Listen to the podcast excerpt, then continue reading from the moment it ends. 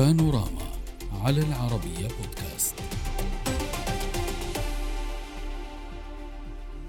قضية أحداث المنصة في مصر والتي تعود واقعها لعام ألفين وثلاثة عشر تقود إلى حل إحالة أوراق ثمانية من قيادة الإخوان للمفتي لإبداء الرأي الشرعي في حكم الإعدام، ومن أبرز المحالين المرشد العام للإخوان محمد بديع.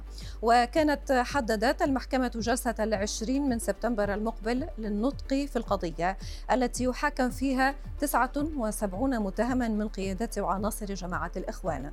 وفور صدور الحكم نشر الإخوان بيانات تطالب المجتمع الدولي بالتدخل لوقف تنفيذ تلك الأحكام، حيث طالبت كل من جبهة لندن وجبهة اسطنبول دولا وحكومات بالتدخل لوقف المحاكمات وإطلاق سراح عناصرها.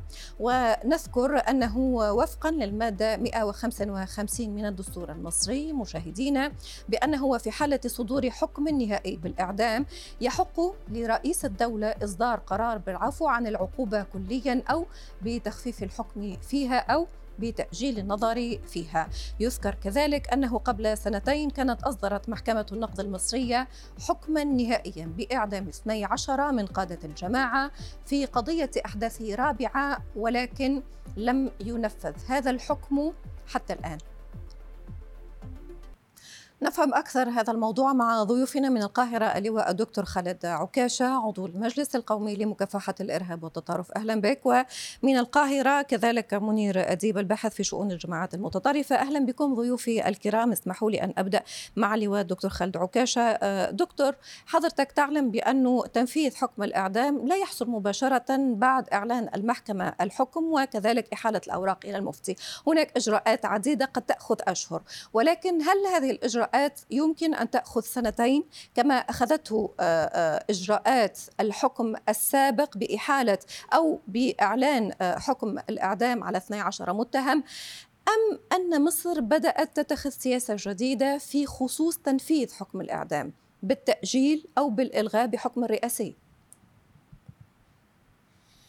يعني ربما هذا القياس له علاقة بعدد القضايا المتهم بها قيادات جماعة الإخوان. يعني ربما ارتأت السلطات المصرية أن يتم المضي قدما في إنهاء كافة القضايا المتهمين فيها قيادات الإخوان، ومنهم المرشد العام وعدد كبير من أعضاء مكتب الإرشاد.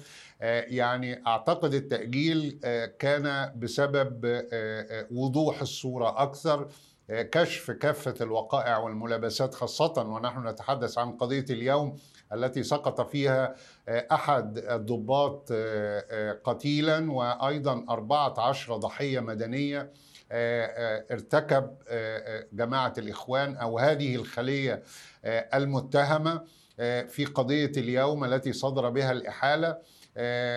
ارتكبوا جريمة القتل بحق هؤلاء بشكل مباشر، وتم إثبات هذه الوقائع وفق أقوال الشهود وكاميرات المراقبة وغيرها من الأدلة المادية.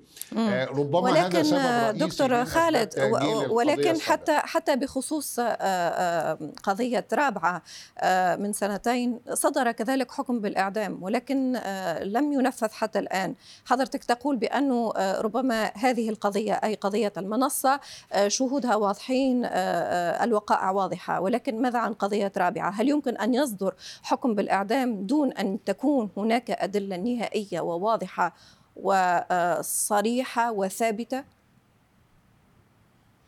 لا لا أقصد ذلك بالطبع. حكم صدور حكم الإعدام وخضوع هؤلاء إلى تحقيقات امتدت لهذا القدر المدى الزمني الكبير هو نوع من أنواع التدقيق الأمني والقضائي، وسلطات التحقيق بتأخذ وقتها بشكل كامل. أنا أقصد أن المتهمين في القضية الأولى التي منذ سنتين البعض منهم هم متهمون أيضا في قضية اليوم. ربما صحيح. رأت السلطات المصرية أن تقوم بتأجيل تنفيذ حكم الإعدام من أجل إفساح المجال لكشف العديد من الوقائع الأخرى التي شابت هذه المرحلة الزمنية وهي عام ألفين وثلاثة عشر، خاصة ونحن نتحدث عن تداخل في الأدوار، عن تكليفات صدرت من المرشد العام، عن إدارة لكثير من أعمال العنف كان أعضاء مكتب الإرشاد متورطين فيها. لذلك أظن أن التأجيل جاء بسبب إفساح المجال لكشف نعم. المزيد من الوقائع. صحيح،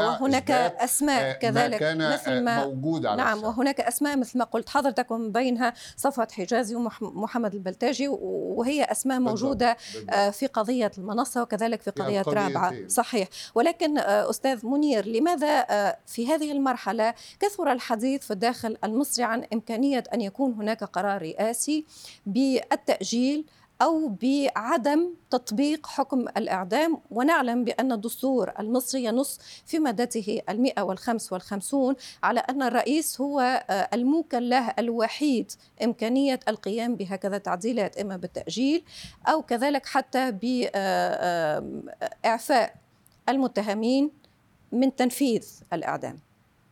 يعني أعتقد أن هذه السلطة هي بيد الرئيس وفق القانون والدستور، هو من حقه يعني أن يصدق على الحكم، أن يختار الوقت الذي ينفذ فيه هذا الحكم، وبالتالي تصديقه يعطي إشارة إلى النيابة العامة ومن ثم مصلحة السجون تقوم بتنفيذ هذا. صحيح، وهذا وهذا لا شك فيه وعرضناه، ولكن هل هل يفعلها، هو السؤال، هل يفعلها وما السبب؟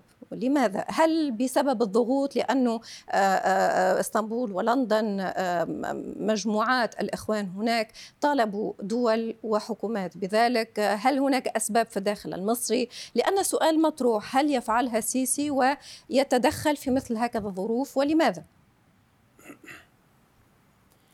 نعم، يعني دعيني أخذ مما قاله سيادة اللواء. يعني هذه القضية على وجه التحديد قتل فيها الضابط شريف السباعي، وهو كان يعمل بالإدارة العامة للأمن المركزي، وقتل فيها أيضا مدنيين. إذن أنت تتحدثين عن أشخاص قتلوا سواء كانوا ضباطا أو حتى مدنيين، وبالتالي جرائم القتل والإرهاب لا أعتقد أن الدولة تتسامح معها، لأنه في النهاية يبقى أن هناك دماء أسيلت وأريقت من قبل الإخوان أو من قبل هذه الخلية، فضلا على أن الدولة كانت وما زالت وسوف تظل تتعامل مع قضايا الإرهاب والتطرف بحزم وبقوة.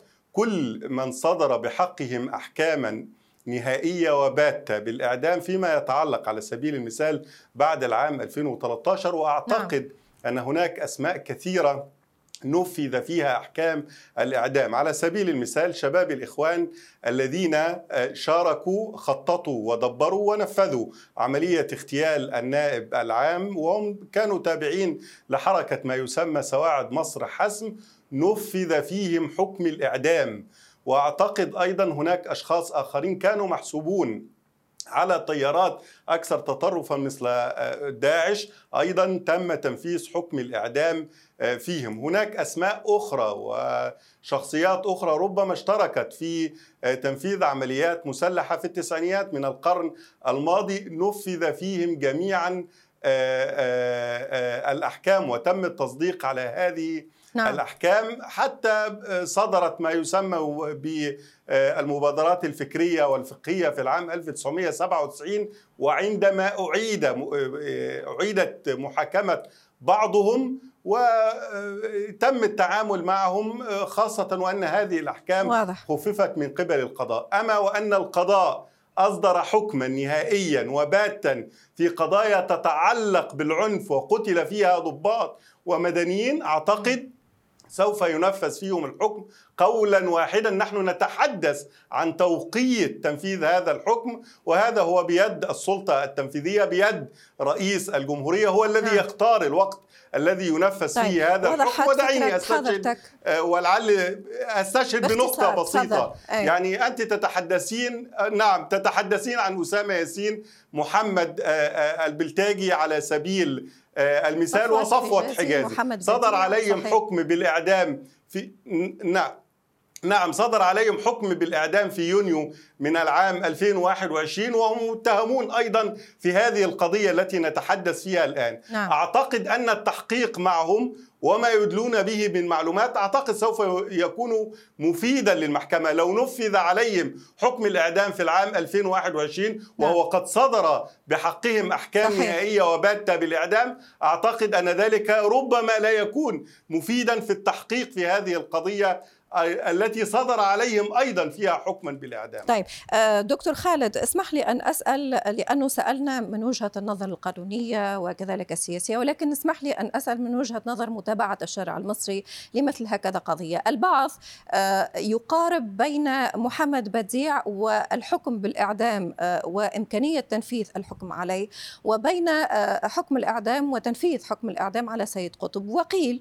وحضرتك أكيد قرأت مثل هكذا التعليقات، قيل بأنه سيد قطب لما نفذ في حقه حكم الإعدام لم تقرأ كتبه ولم تباع كما بيعت من قبل، وكأنه أعطاه تنفيذ حكم الإعدام رمزية. نحن اليوم نتحدث عن مرشد الإخوان الذي صدر في حقه حكم الإعدام.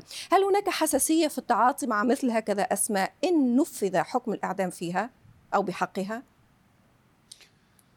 يعني لا أظن أن المقاربة ما بين سيد قطب وعصره، كنا نتحدث عن ستينات القرن الماضي، يمكن مقارنته بمحمد بديع. سيد قطب ربما لم يحظى بهذه التغطية الإعلامية الكبيرة التي فضحت وكشفت هذا الحجم الكبير من التورط في ارتكاب العنف وإزهاق الأرواح والقتل وتنفيذ عمليات إرهابية بتفجيرات وبتكليفات وبضخ أموال داخل شرايين هذه الخلايا وهذه التنظيمات التي انبثقت من رحم هذه الجماعة وبموافقة مباشرة من محمد بديع. لذلك لا أظن أن هناك حساسية ما حول أن يتحول محمد بديع إلى بطل، لكن ربما هذه النقطة تعيدنا مرة أخرى إلى مسألة تأجيل بعض من أحكام الإعدام.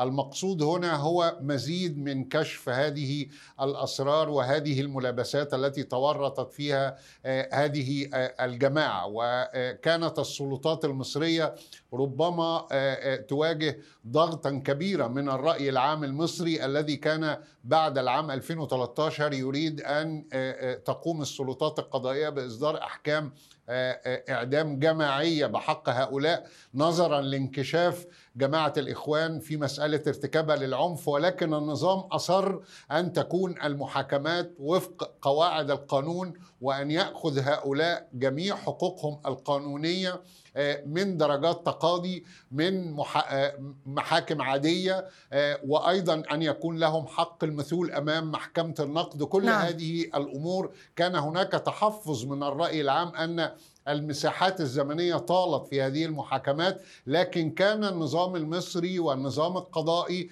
كان يريد أن يكون للأمر النسق القانوني المنضبط، وفي نفس الوقت أن يساهم في عمليات الكشف عن المزيد من أعمال التورط والانتهاك الكبير الذي قامت به جماعة الإخوان، بأنها انزلقت سريعا بقدميها منذ ثورة ثلاثين يونيو لكي تصبح تنظيما إرهابيا صريحا، من خلال تأسيس تنظيمات إرهابية، من خلال ارتكاب أو إدارة مكتب الإرشاد لمنظومة متكاملة من الأعمال الإرهابية ومن أعمال العنف والقتل بحق المواطنين، بل وتدمير المنشآت الدينية مثل ما حدث في محافظة المنيا نعم. وأسيوط، وهناك قضية متهم فيها هؤلاء بذلك. كل هذه المنظومة أظنها تسحب البساط من إمكانية أن يتحول محمد بديع إلى رمز, إلى, رمز. أو إلى أيقونة ما في المستقبل. وحضرتك تقول بأنه حتى هذه المقاربة لا تجوز بين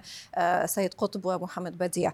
تحدثنا منذ قليل أستاذ منير عن جبهتي اسطنبول ولندن، وحضرتك تعلم بأنه الجبهتان نشرتا بعض التقارير التي حاولت من خلالها أن يعني تتوجه للحكومات، للمنظمات، لبعض الدول للتأثير على الداخل المصري. هل تعتقد بأنه تأثير خارجي يمكن أن يكون أو يلقي بظلاله على القرارات النهائية في الداخل المصري، ونتحدث على قرار الرئيس السيسي، أم أن هذا الموضوع لا يناقش بتاتا في مصر؟ موضوع تطبيق الإعدام في حق هؤلاء. يعني أعتقد أن الدولة المصرية حازمة في مواجهة جماعات العنف والتطرف، وهي تعاملت بقوة مع هذا الملف. القاهرة تعتقد أنها لا تواجه فقط حركة الإخوان المسلمين، وإنما لديها استراتيجية لمواجهة كل جماعات العنف والتطرف. هي تتعامل وفق هذه الاستراتيجية، وتتعامل على أن هذا التنظيم يمثل خطرا ليس فقط على الأمن القومي المصري، وإنما إن جاز التعبير على الأمن القومي الإنساني. هؤلاء يشكلون خطرا على دول المنطقة وأيضا كل دول العالم، وبالتالي نعم. لن يكون هناك تأثير واو. يؤتي بنتائج إذا ما مورست ضغوط من دول قريبة على مصر. مصر سوف تتعامل مع هذا الملف لأنها تسعى إلى تفكيك هذه التنظيمات الإرهابية، وتسعى أيضا إلى تفكيك أفكارها. ولكنك الآن ولكنك الآن تنهي بسؤال كبير في الواقع لما تقول بأنه تنفيذ حكم الإعدامات تسعى من خلاله مصر إلى تفكيك هذه المجموعات. نحن نسأل هل يمكن لتنفيذ حكم الإعدام أن يفكك هذه المجموعات؟ سؤال آخر وكبير ربما نناقشه ولكن في نشرات أخرى وفي حلقات أخرى. أود شكركم جزيلا. شكر من القاهرة اللواء الدكتور خالد عكاشة عضو المجلس القومي لمكافحة الإرهاب والتطرف، والأستاذ منير أديب الباحث في شؤون الجماعات المتطرفة. شكرا لكم. السلام عليكم.